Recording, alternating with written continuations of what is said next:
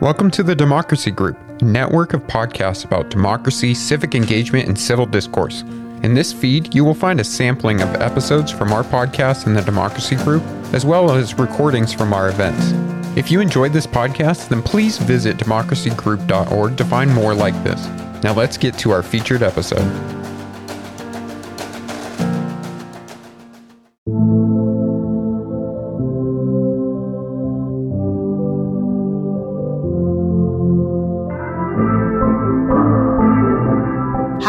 We are so glad that you're listening to Our Body Politic.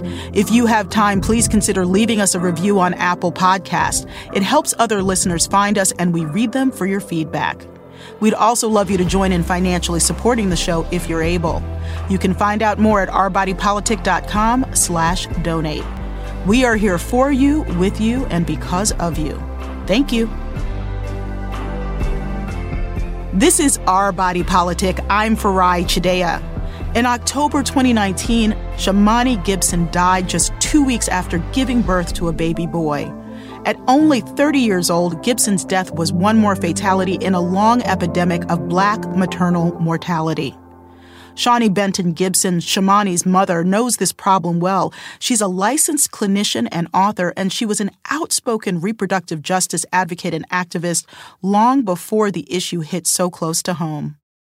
I never thought that this would happen to my family. Yes. Because I do reproductive mm-hmm. justice right. work. Mm-hmm. But, you know, just also, why wouldn't it? We're right. black and brown. Right. You know, she's a woman, she was having a baby. Mm-hmm. So why would we think we would be exempt because we have the knowledge? Mm-hmm. In the United States, black women pregnant and giving birth die at a rate three times that of white women. The film Aftershock, co directed by Tonya Lewis Lee and Paula Eiselt, won a special jury award at the Sundance Film Festival and is now streaming on Hulu. The movie spotlights Shawnee Benton Gibson's story and other bereaved families as they grapple with loss and try to combat systemic medical racism dating back hundreds of years. Today, we're joined by Aftershock's director, Tonya Lewis Lee, and one of the core subjects of the film, maternal health advocate Shawnee Benton Gibson. Welcome, Shawnee. Thank you. And welcome, Tonya. Thank you, Farai. So, let's dive into the numbers first. A 2016 survey found that almost half of white medical students surveyed held false beliefs about the biological differences in black patients, like the myth of fewer nerve endings, the myth of feeling less pain. Another study found that black babies are more likely to survive if they're cared for by a black doctor. The ambulance came. It seems like forever, but it was only minutes. And I immediately started talking to them about what was happening. Like she just had a C section. I'm telling them the symptoms. You know, they kept asking me, they kept asking her mother, is she on any drugs or anything like that? Was she taking any drugs? Like, no, she doesn't take drugs. Next set of people come in. Is she on drugs? Does she, does she use drugs? And that was sound from both you, Shawnee, and also from Omari Maynard, who was Shamony's partner. What did you learn from that conversation with the EMTs taking your daughter as she was in crisis?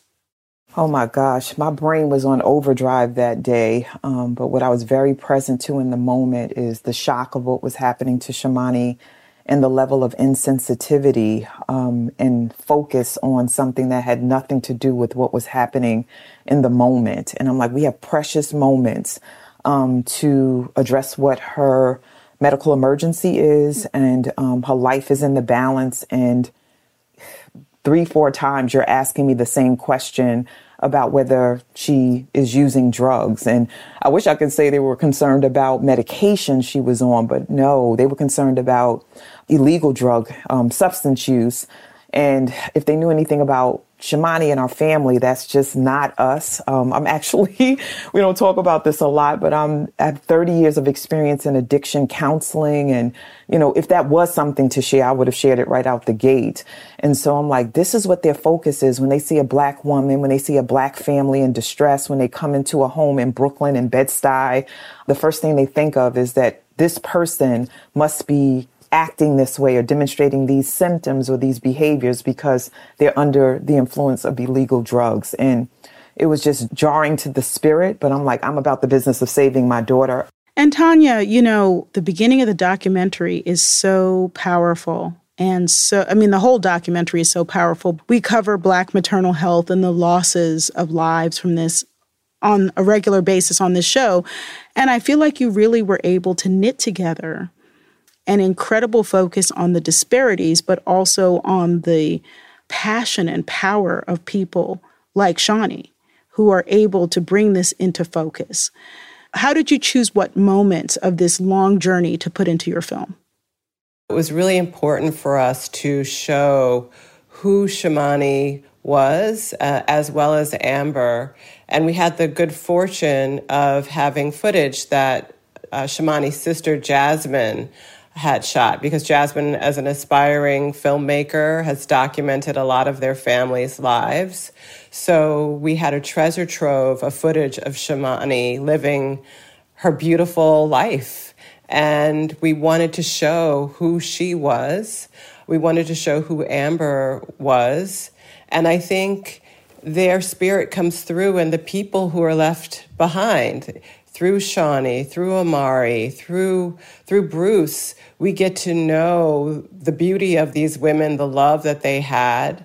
And I often say that what I've learned from the film is that grief is love. Gotcha. And mm. these families are activated by a love of the people they lost, a love of each other, a love of community, trying to make it better for all of us. And I think when you focus in on the love, the sadness and the trauma certainly is there, but the love is strong. And, and then you realize that when we work together, we can really make the world a better place. I wonder if you can tell us first, shawnee and then Tonya, about how you have processed the connection to Omari and Bruce, the gentlemen who are the bereaved partners of the women whose losses are featured in this film. Obviously, Black maternal deaths are something that are considered a women's issue, but I think that this film really makes it clear that it's a human issue. It's a it's an issue that crosses genders. And you know, Shawnee, you lost your daughter, but you also have this member of your family who is parenting your grandchild. And how do you process your connection to him and other men who are dealing with this loss? Oh, that's such a beautiful question. And it's so deep that um, over the last couple of weeks, Omari and I have been talking about our relationship as it relates to other people's thoughts about our relationship and what it could be. This man is the father of my grandchildren, and he is forever family. mm hmm Shamony and Omari didn't get to um, marry in the sense that the world thinks of marriage, but he is forever going to be her partner, even if he manifests another relationship, which I hope he does. And we talk about that too. And so it's unfathomable to me not to be connected deeply to Omari. He co created those beautiful babies that I get to be the grandparent for. And so I can't fathom not being connected to him in a deep way. And then to think about uh, Bruce as an additional family member, um, a chosen family member. It's just a perfect opportunity for Omari to be covered in a deep way, which I want him to have. And then also for Bruce to get extended support and coverage. And we've been brought together by spirit. So who am I to interfere with that? And also, I'll say really quickly, we debunk the myths about black men black men and their relationships, black men and how they emote, black men and how they care for family and partners, um, and I love that we get to do that because there are so many false paradigms and narratives about brothers out there. So this film gives us an opportunity to make sure that that doesn't continue. And Tonya, how did you knit together Bruce and Omari's story into this narrative of these women who've been lost? Amber Rose Isaac is the second woman whose life lost is helping to anchor your inquiry in this film. And I've heard so many times from people that they're so grateful to see accurate representations of men who step into the role of primary caregiver through circumstances they didn't anticipate. And there are many men who step into that role you know, without the extraordinary circumstances, but specifically black men who step into the role of caring for children and caring for community. How did you center these men? People have asked us the question, how did you find these men? As if we were we were looking to cast them and looking for these perfect black men. And the truth is that we we met Omari and Shawnee. Uh, Omari was two months into his grieving process, and thanks to Shawnee, we were able to film at such an early time. And this is who Omari is. Uh, he was a man who was grappling with his grief, who obviously loved his partner Shamony very much. He had two children to raise. Uh, he was looking for healthy ways to work through his pain. Um, and that's one of the things I also really think is interesting with the film. Omari uh, works out he paints and that he talks a lot about beautiful painter. Beautiful painter. And and that was really exercising his grief a really healthy way of working through what he was going through.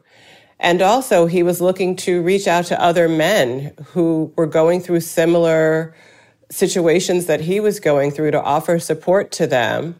And in that when he had heard about amber's passing he reached out to bruce uh, and because they formed such a, a connection, he introduced us to Bruce, and, and Bruce allowed us to follow him. And I think you you said it. Um, maternal health is not just about women's health; it's about uh, a family's health. It's about a community's health. And so I think people often think about maternal health, maternal mortality, and morbidity as only impacting women but it impacts families, it impacts men, it impacts extended families and full on communities. And uh, Omari and Bruce um, are really showing us just through their actions uh, what that impact is. And then you also see in the film Omari meets other men. Uh, there and, and Bruce too. There there are other men. There's a community. Omari at one point said, you know, we're a member of this messed up fraternity that nobody wants yeah. to be a member of and yet they have each other to be supportive of each other for themselves and for our extended community. And it's a beautiful thing. That was Tonya Lewis Lee, director of the film Aftershock, with advocate and film subject Shawnee Benton Gibson. Coming up next, more on the film Aftershock about the movement to save black mothers' lives with advocate Shawnee Benton Gibson and co director Tonya Lewis Lee. We also learn about Tonya's career and work on health and advocacy. Plus, Kimberly St. Julian Varnon and NYU law professor Melissa Murray discuss Brittney Griner's nine year sentence in Russia and what it says about race, gender, and geopolitics. That's on Our Body Politic.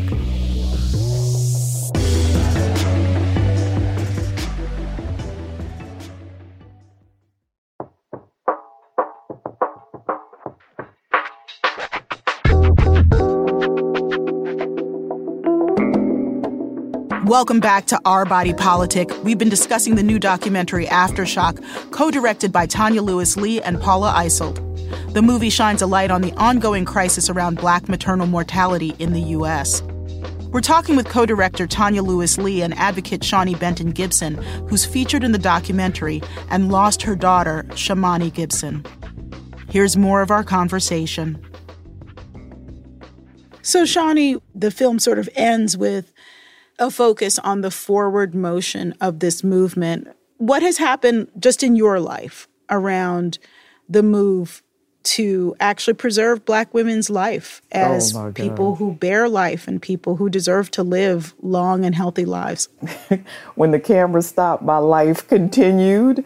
I've been in this work for a very long time, training and developing the Department of Health staff, doing black maternal health work as far as coaching and speaking. I run a support group for those who have fertility issues, have experienced miscarriages, stillbirth, um, different types of birth trauma. So that work continues. And of course, the work has been amplified. I'm big on partnership and having a collective impact. And that collective impact work means that I'm working with organizations and entities across the country so that we can mitigate eliminate these issues. The work was existing when Shamony was alive and she was a part of it. It continued when she transitioned and it will continue after this film. What, what I love about the film is that is a call to action. It's jarring, it's gut wrenching, and it's also joyful and hopeful. And a lot of people have been reaching out. So I'm about the business of responding to all of the folks who have reached out to us um, when the trailer was first out. We were promoting the film to now that it's out, asking if we can speak, teach, co create with them. And now that the film is out, I have more community. More and more people are asking what they can do and how they can be a part of that. And that's folks that ident- identify as Black, Indigenous people of color, and also those who identify as white that are, are wanting to be a part of this movement. And I do want to, you know, I'm going to turn to you, Tonya, but I want to play a little bit from the doc of Shawnee speaking in Washington, D.C., in front of a big crowd uh, gathered to address this issue. Black lives matter, but black wombs create black lives. And when we forget that, we forget our humanity.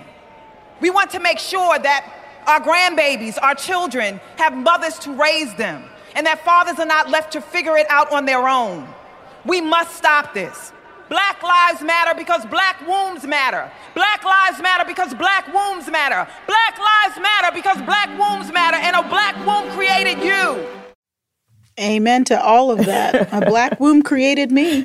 And, um, you know, I can't help but think about just the devastating reversals in reproductive justice that have been happening, which we cover on a routine basis on this show. And Tonya, you've been doing screenings in many places, and I saw one of them recently, and you talked about how kind of the white supremacy that underlay reproductive policies, including you know, the banning of black midwives, the persecution and prosecution of black midwives, which you cover in this documentary.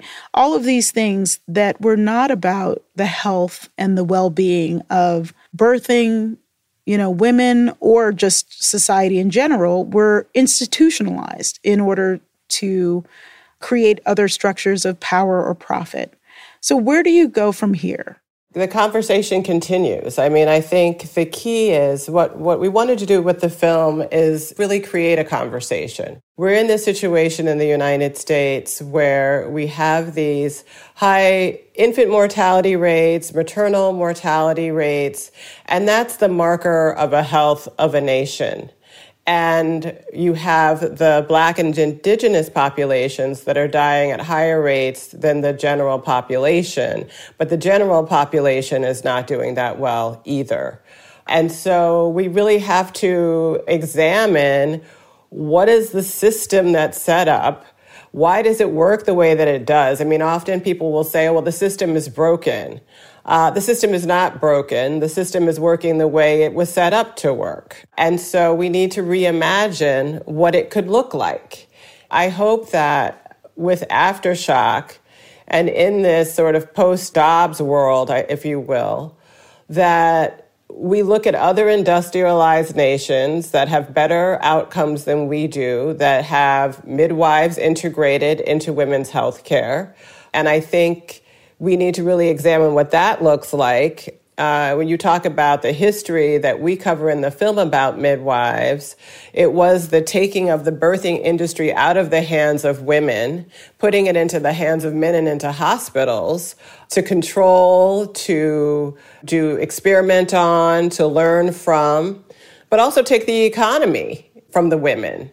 So we need to really re examine what we're doing. And I will say also that abortion care uh, is a part of women's health care. And we need to make sure that the conversation is inclusive of all of it so that um, we're working for better outcomes. And voting matters. I keep saying this to everybody. Uh, I know we get very frustrated with our political system. It's a disaster right now, but we, the people, can't give up. And we have to keep out there fighting, voting, not only in our national elections, but in our local elections, because that's where all of this really happens. Well, that's fantastic. And and um, Shawnee, if there's anything you'd like to say before we let you go, please please do say it. Thank you so much. Just thinking about what Tonya stated. So, when I was thinking about the title of this show, Our Body Politic, you know, I immediately thought about the political decisions that have been made that have embodied consequences for those whose voices are heard the least, if at all, for those who have been marginalized um, for more time than we've been alive. And even some of the decisions that we've made here in the United States, especially under the former administration, have impacts globally.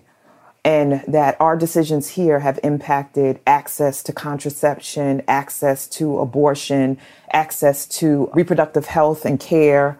It just it incenses me and it also stirs me up to take action to do something not just in the local community, but nationally and internationally. And when I think about uh, maternal mortality and morbidity, with the new Supreme Court decision, uh, we're going to have, unfortunately, more near death and death experiences. They're taking us backwards rather than forwards. And the implications on our community, they're going to be devastating if we don't do something to shift this. Shawnee and Tonya, thank you so much. Shawnee, we're going to say goodbye to you. Thank you for joining us. I really appreciate it. My pleasure. Thank you for having me. This is Our Body Politic. That was advocate Shawnee Benton Gibson, who's featured in the new documentary Aftershock, co directed by Paula Eiselt and Tonya Lewis Lee. I continued my conversation with Tonya to hear more about her career and her work in media and health. So tell me how you became the person who did this film. You have had a really interesting career ranging from children's television development to this very brilliant, serious, heavy, but also just uplifting documentary. Give us a little walkthrough on how you got to this point. Back in what 2000, I wrote a book called Please Baby Please, uh, and my children were young, and I was noticing that they were realizing they were black in a white world, and there were not enough children's books, television programming that featured kids of color, and it was like somebody should write another book, and maybe I should do that. And so after Please Baby Please came out, the US Department of Health and Human Services, the Office of Minority Health, reached out to me and asked me to be a spokesperson for their infant mortality awareness raising program, mm. A Healthy Baby Begins with You, here in the United States. So I had the opportunity to travel the country and learn about infant mortality, the causes. Uh, each community has a different need or has, has different issues. And I had the chance to talk to groups of Black women about how we access our healthiest lives. Because, of course, when you're talking about an infant's health, you're talking about a woman's health. In those conversations, often someone would tell me the story about someone who passed away from childbirth complications. I did a small film about the infant mortality crisis called Crisis in the Crib and had been thinking about how to tackle the US maternal mortality crisis.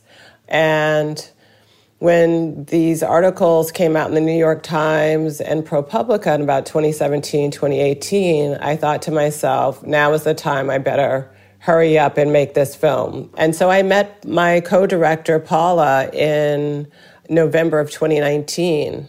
And she had a shared passion for maternal health. She had just finished directing her first film called 93 Queen. She had some good chops as a, as a director, a way to tell a story that's intimate about a broader issue. And we met, and a week later, we were like, we were making this film. That's amazing. Yeah. And, you know, you also now are working in producing supplements for people to try to shape their own health. You know, I've had COVID two and a half times, and a friend of mine who's a doctor has been telling me that every time you get COVID, this is a reason to still be safe, people.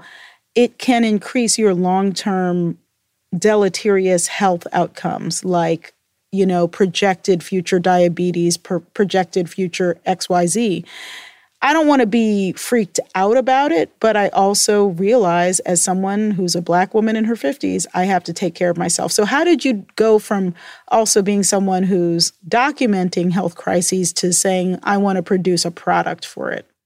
Yeah, well, I think really in my travels with that campaign, I, I discovered too that I had to take care of myself. I mean, health is everything. I'm in my 50s and I know I should be indexing higher on all sorts of things. And I had to figure out for myself how to find a lifestyle that would support my health and wellness and part of that is talking to other women. For me, the supplements, creating Movita Organics was a way to continue that conversation with women because I'll be the first one to tell you no one vitamin is going to do it, but it can be a part of a healthy lifestyle. Absolutely. You know, I mean, I've had a number of health crises in my family as various loved ones reach maturity, you know, elderhood. And I'm really thinking a lot about my elderhood. Like, how do I reach a healthy elderhood? And, you know, I've passed childbearing age, I'm on the other side of menopause. But as I think about the journey of Black women in particular, women of color, and women overall with health, there is this moment where we have to reckon with our bodies. You know, we have to reckon with the good, the bad, and the complicated of what it means to live in a women's body. And to me, watching your documentary, even though I'm not someone who's had kids, really felt like a bit of a reckoning with the trials and tribulations that women's bodies are asked to do in a society that doesn't support them. So, how do you deal with the broader questions of things like Black maternal health and the more specific questions of how you treat yourself, Tonya? Yeah, you know, it um, comes back to Audre Lorde that quote as a Black woman, taking care of yourself is self preservation and yep. political warfare. Exactly. And that's yep. what it is. And to me, I think about it very seriously in those terms. First of all, I think as Black women living in our bodies, we're a threat to this society for some reason. On the one hand, as Helena Grant says in the film, our worth was what our womb could produce for the plantation. And now that we are claiming our own autonomy, that becomes threatening to society at large. The fact that we index higher um, in most uh, poor health outcomes is not because it's our fault. It's because of systems that are set up for us to be in those situations. So it is very difficult to overcome that, which is why I say we must be in conversation with each other and share with one another about how we overcome this because our communities are only as strong as the women at the center of them.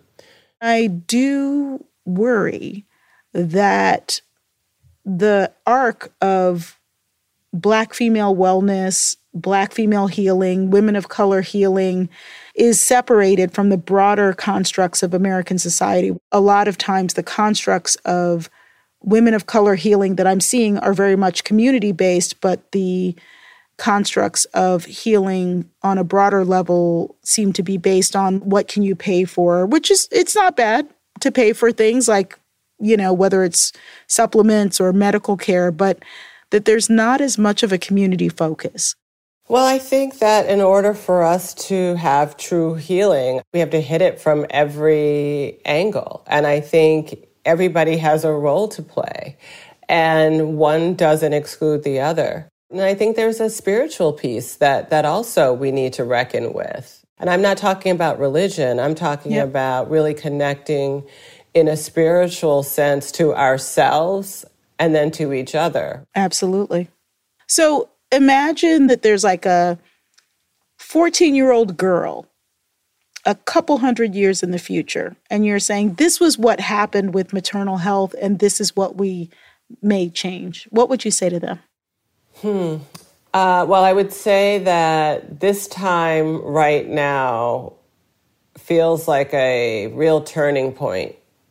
And if things work out the way I'd like, I would say that people woke up and realized that uh, understanding the health and wellness of the most vulnerable, which happened to be Black and Indigenous people in the United States, um, that we went through a reckoning.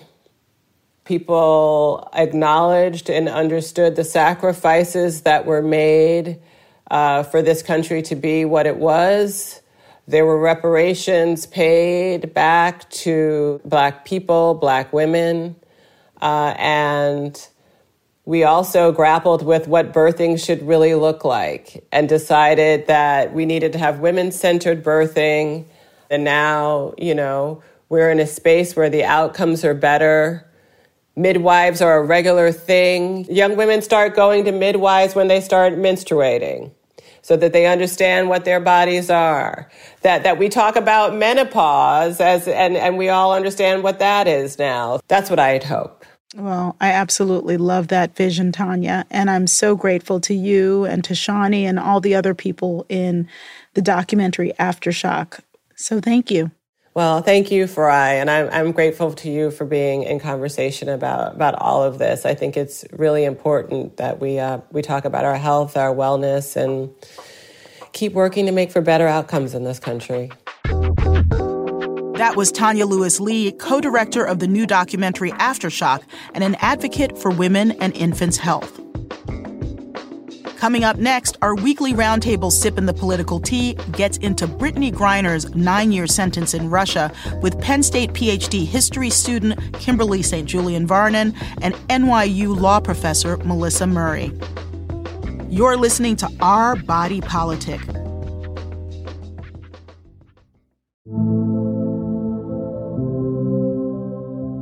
Each week on the show, we bring you a roundtable called Sippin' the Political Tea. This week, we're talking about WNBA star Brittney Griner's conviction in Russia and the effort to bring her home. Joining me this week is Kimberly St. Julian Varnon, a PhD student in history at the University of Pennsylvania. She specializes in race and blackness in Eastern Europe. Hi, Kimberly. Hi. Also joining us is Melissa Murray, the Frederick I. and Grace Stokes Professor of Law at New York University. Hi, Melissa. Hi, thanks for having me. This week we're discussing the case of WNBA star Brittney Griner. I pled guilty to my charges. I understand everything that's being said against me, the charges that are against me, and that is why I pled guilty. But I had no intent to break any Russian laws. Now, Brittney Griner was found guilty by a Russian court for charges of drug smuggling and possession for carrying cannabis vape cartridges in her luggage.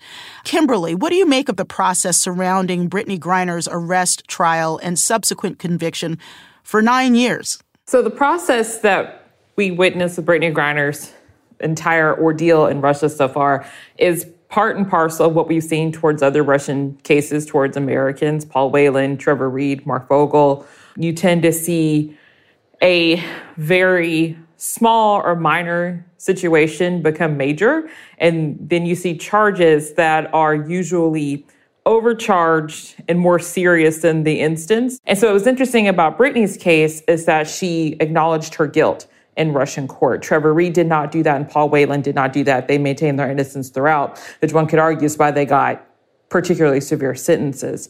But it's also notable in that in Russian court, acknowledging guilt doesn't actually change the process of the court proceedings. And Melissa, as a skilled legal analyst and, and law professor, what are you learning uh, from this process of observing the Russian judicial system through the lens of Brittney Griner's conviction? And what are you keeping your eye on? Well, I think there are a lot of lessons to be learned from this international context. Why was Brittney Griner in Russia in the first instance? It's largely because the WNBA has a shorter season. It pays less than other professional sports franchises. And for that reason, many of its players, including star players like Brittney Griner, find themselves going to overseas markets where they're paid much more than they would in the American context, and they have other perks. So, you know, one question we can ask ourselves is not simply about the sentence she's been given, but why she was in Russia in the first place. Kimberly, you've tracked how Black people and other people of color were treated in the evacuations of the Ukraine and how the Russia Ukraine war is affecting other geopolitics. So, should we contextualize this arrest at this time in any way with Russia Ukraine, or is it completely separate? I think we cannot divorce Brittney's case from the war in Ukraine. For me, there is no, you know, coincidence that she was arrested literally one week before Russia invaded Ukraine. Russia knew it was going to invade Ukraine. It knew there would be an international response to its invasion in Ukraine. And now it has the most high profile American it's had in decades in its custody. Usually, this is an administrative offense. And so, two years ago, before this war, this is a ticket, this is a very large fine. But in March 2022, when Russia is already, you know, committing war crimes in Ukraine, they have an American who they can use as leverage, and this is leverage that Russia's never had before against the United States. I want to play a little bit more of Griner's statement before I turn back to you, Melissa. I want to apologize to my teammates, my club, GEMCA, the fans, and the city of Ekat for my mistake that I made and the embarrassment that I brought onto them. I never meant to hurt anybody. I never meant to put in jeopardy the Russian population. I never meant to break any laws here. Now, I dare say that a vape pen probably does not endanger the entire Russian population, but that was a political statement.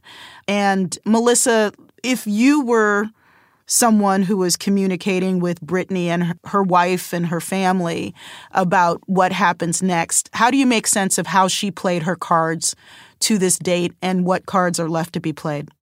Well, I mean, I think this was an incredibly moving statement. She's sort of thinking about things, I believe, in the context of the American legal system where mental state and intent is actually incredibly important. And she's essentially saying, this was not an intentional crime. At most, it was negligence. I didn't realize I wasn't supposed to have this material, but I had it and I'm profoundly sorry for it, and I'd, I'd, like to move on. That's not enough in the Russian system. Like, you know, she has pled guilty, but the trial will continue nonetheless. It's also, I think, worth noting here, and again, this goes back to the American context. This is something of a disabilities rights issue. I mean, this is a person who plays at a very high level in professional sports. She has chronic pain, which she has talked about.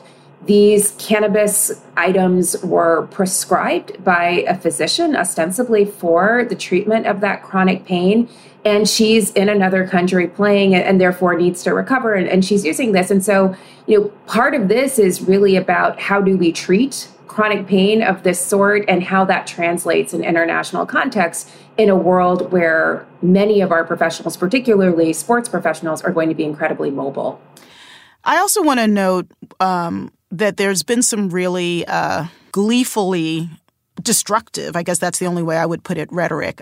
So after the death of Breonna Taylor, Griner said she didn't want to have teams play the national anthem before WNBA games.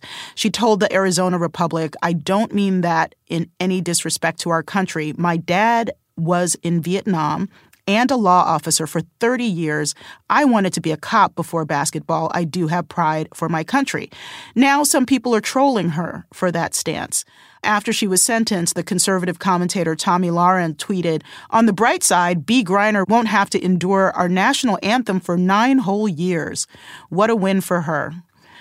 Melissa and then Kimberly, what's the meta narrative here? Well, I mean, again, this is sort of a standard conservative trope that anyone who expresses or dissents against certain aspects of our national landscape are unpatriotic, they hate the country. She made very clear this wasn't necessarily about expressing derision for law enforcement. She comes from a family of law enforcement officers, but about this particular incident involving a Black woman like herself. Um, we've seen this happen in the context of Colin Kaepernick just simply expressing any kind of dissenting view with regard to the country's treatment of Black and Brown bodies is enough to render you anti patriotic and someone who hates the country. And you know, the conservative response here, I think, is retaliation for someone who has used her platform to bring attention to these issues. And it also, I think, is about expressing retaliation to a league that has perhaps been far out in front of any other professional sports outfit in expressing concern for these social justice issues. I completely agree with Professor Murray. Conservatives and Trumpists say, well, you know, Trump could have gotten her home, ignoring the fact that Paul Whelan and Trevor Reed were arrested and detained during Trump's administration. But now that she's received this nine year sentence, suddenly all these stances come out saying she deserves this because she was practicing her First Amendment right as an American. But also, what's really disturbing is that these same people who were saying that Brittney deserves to be locked away in a penal colony for nine years are now saying that the FBI and the you know is a political institution and that the law isn't being applied you know for everyone equally. But this is just pure cynicism. Yeah. You're listening to Sippin' the Political Tea on Our Body Politic. I'm Farai Chideya. This week, we're doing a special roundtable on WNBA star Brittney Griner's conviction in Russia with Kimberly St. Julian Varnon, a PhD student of history at the University of Pennsylvania with long experience on Russia and Ukraine, plus New York University law professor Melissa Murray. So I want to go back and pull in the family angle a little bit. Here is Cherelle Griner, uh, the wife of Brittney Griner. I'm frustrated that 140 days have passed since my wife has been able to speak to me, to our family, and to her friends. I'm frustrated that my wife is not going to get justice. And so, Kimberly first, but both of you, please weigh in here. What should we be keeping our eye on in trying to assess from the outside whether or not a black gay woman is going to be treated with respect in Russian jails? I think it's hard for a lot of Americans to kind of understand what Brittney is going through. Cherelle spoke earlier about how hard it was to see Brittney testifying from the iron cage that's in the courtroom, or that Brittney is transported in a cage from her prison um, to the courtroom. It's about two and a half, three hours. And so that is foreign to our justice system, but in Russia, that's standard operating procedure. Every Russian goes through that. And so what I try to do is contextualize these things because Brittney is already in a tough situation, but now she is a part of this geopolitical struggle. And when we think about the optics of what it looks like for her, we have to remember also that Russia has always laundered its reputation through Black suffering, particularly through the suffering of African Americans at the hands of racism. And so I try to balance that out. And so what I'm looking for, in particular in Russian state media, is how they talk about her. And so far, the Russian state media has tried to show that she's doing okay, that she's in a small cell with only two cellmates, that her cellmates um, have a conversational English and that they're trying to teach her Russian. So I think all of those are signaling to American audiences that they understand the value of the person that they have in detainment. And I think that's to her benefit. Brittney is worth entirely too much to Russia for anything to happen to her. And Melissa, I can't help but think about the incredible amounts of physical conditioning that someone like Brittney Griner would normally be doing. It's not, I mean, like, hey, I can Netflix and chill all day, every day, and my body's not going to change but so much. But that's not true for someone like Griner. You know, she's she's an ace, and now she's in a cage. Yeah, I think you cannot overstate the impact that this will have on her professional longevity as a top flight player. Um, she's currently being housed in a cell that is equipped for people who have standard height. She is six foot nine, not to mention the fact that she isn't getting access to the kind of training and conditioning that she would have on a regular basis. So, yes, we should not forget that. You know, she's in Russia in order to advance her career because she cannot do so because of massive pay inequities in the United States. And yet, this will leave her open to really having a hard time getting back on track as a professional athlete. You know, let's go deeper into the possibility of the prisoner exchange. Most of the attention has focused on international arms dealer Viktor Bout, who helped supply bloody conflicts in Africa, Latin America, and the Middle East. Uh, there's also been a mention of adding a convicted murderer to the trade. Kimberly, does it weaken the U.S. internationally if the country makes a trade for Griner, vape pen, for a global arms dealer? I'm of two minds. The first is what kind of leverage does Russia have, and what could Russia ask for the longer they keep Brittney Griner in custody? Because the Biden administration has already made overtures and they've also stated publicly that she is their highest priority, bringing her home. Russia knowing how much she's worth to the United States gives Russia a lot of leverage. Viktor Bout is a convicted arms dealer, arms trafficker. He served over 10 years of his sentence in federal prison, but he's also aging. He's older, and the Russia he would go back to is not the Russia he came from. The connections and networks that he had before he was imprisoned are not those that he would have now, if those still exist. And so I think when people approach this question from national security, we have to keep that in mind too. Viktor Bout of 2022 is not the Viktor Bout of, of you know the year 2000. The problem is if you trade someone Russia wants, such as Viktor Bout, they've been wanting him for years, does this engender the possibility that more Americans will be used in hostage diplomacy in Russia? And I think that's a legitimate concern. But we have to understand and think about are Brittney and Paul worth Viktor Bout?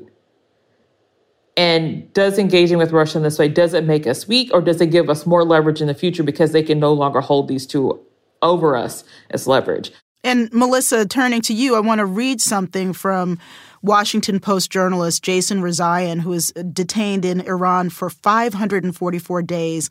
And he wrote an article in March, again, really prescient, about Griner's detention. In it, he says, time and time again, hostage takers are allowed to seize control of the narrative while hostages, governments, and employers are left flat footed. The U.S. government should make clear that if a detention of an American is found to be politically motivated, there will be swift and severe consequences. The current longstanding public approach of responding in a diplomatic and noncommittal tone, lest we further agitate the hostage taking states, actually ensures the opposite. It leaves our citizens languishing in prison, often for years, and signals to offend offenders that they can get away with it. What do you make of the questions of the U.S.'s options, Melissa? I think that's an incredibly astute observation that he's made. That part of what has compounded the trauma of all of this, both for Brittney Griner and her family and everyone watching, is that the response has been a little flat footed.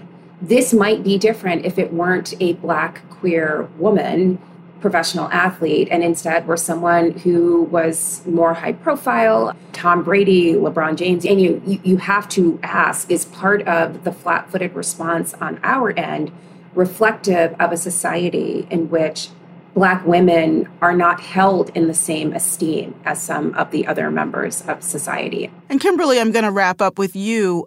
Putin has been epically trolling the united states for quite a while now in a wide variety of ways in the past and in the present in terms of political administrations. He is an incredible strategist. Um, in, in terms of using the tools that he has to get what he wants. So, knowing what you do about Russia, how do you make sense of this question of, of how to respond?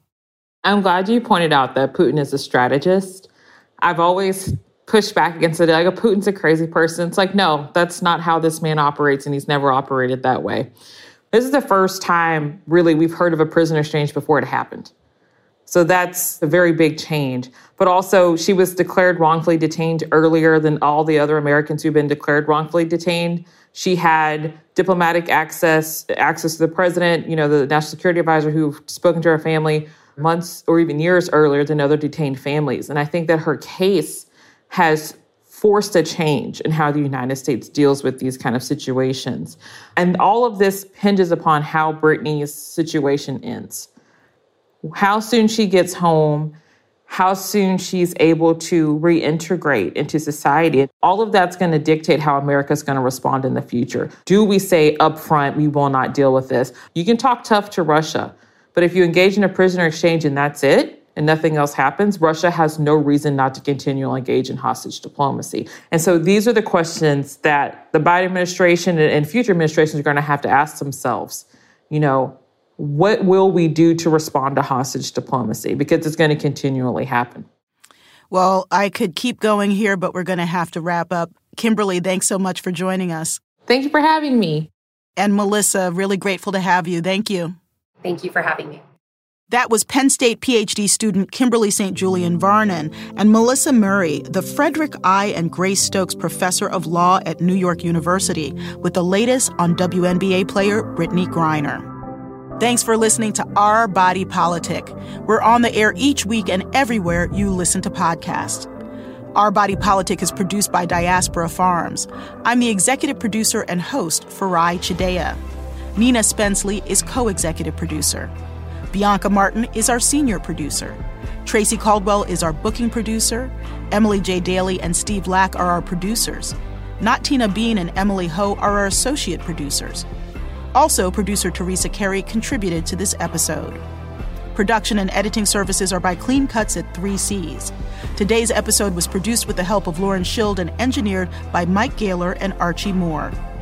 This program is produced with support from the Ford Foundation, Craig Newmark Philanthropies, the Charles and Lynn Schusterman Family Philanthropies, Democracy Fund, the Harnish Foundation, Compton Foundation, the Heising Simons Foundation, the Be Me Community, Katie McGrath and J.J. Abrams Family Foundation, and from generous contributions from listeners like you.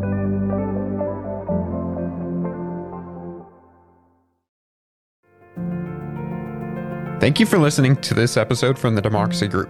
If you want more podcasts like this, then visit democracygroup.org. There you will find our events, topics, and a newsletter as well. So head on over to democracygroup.org.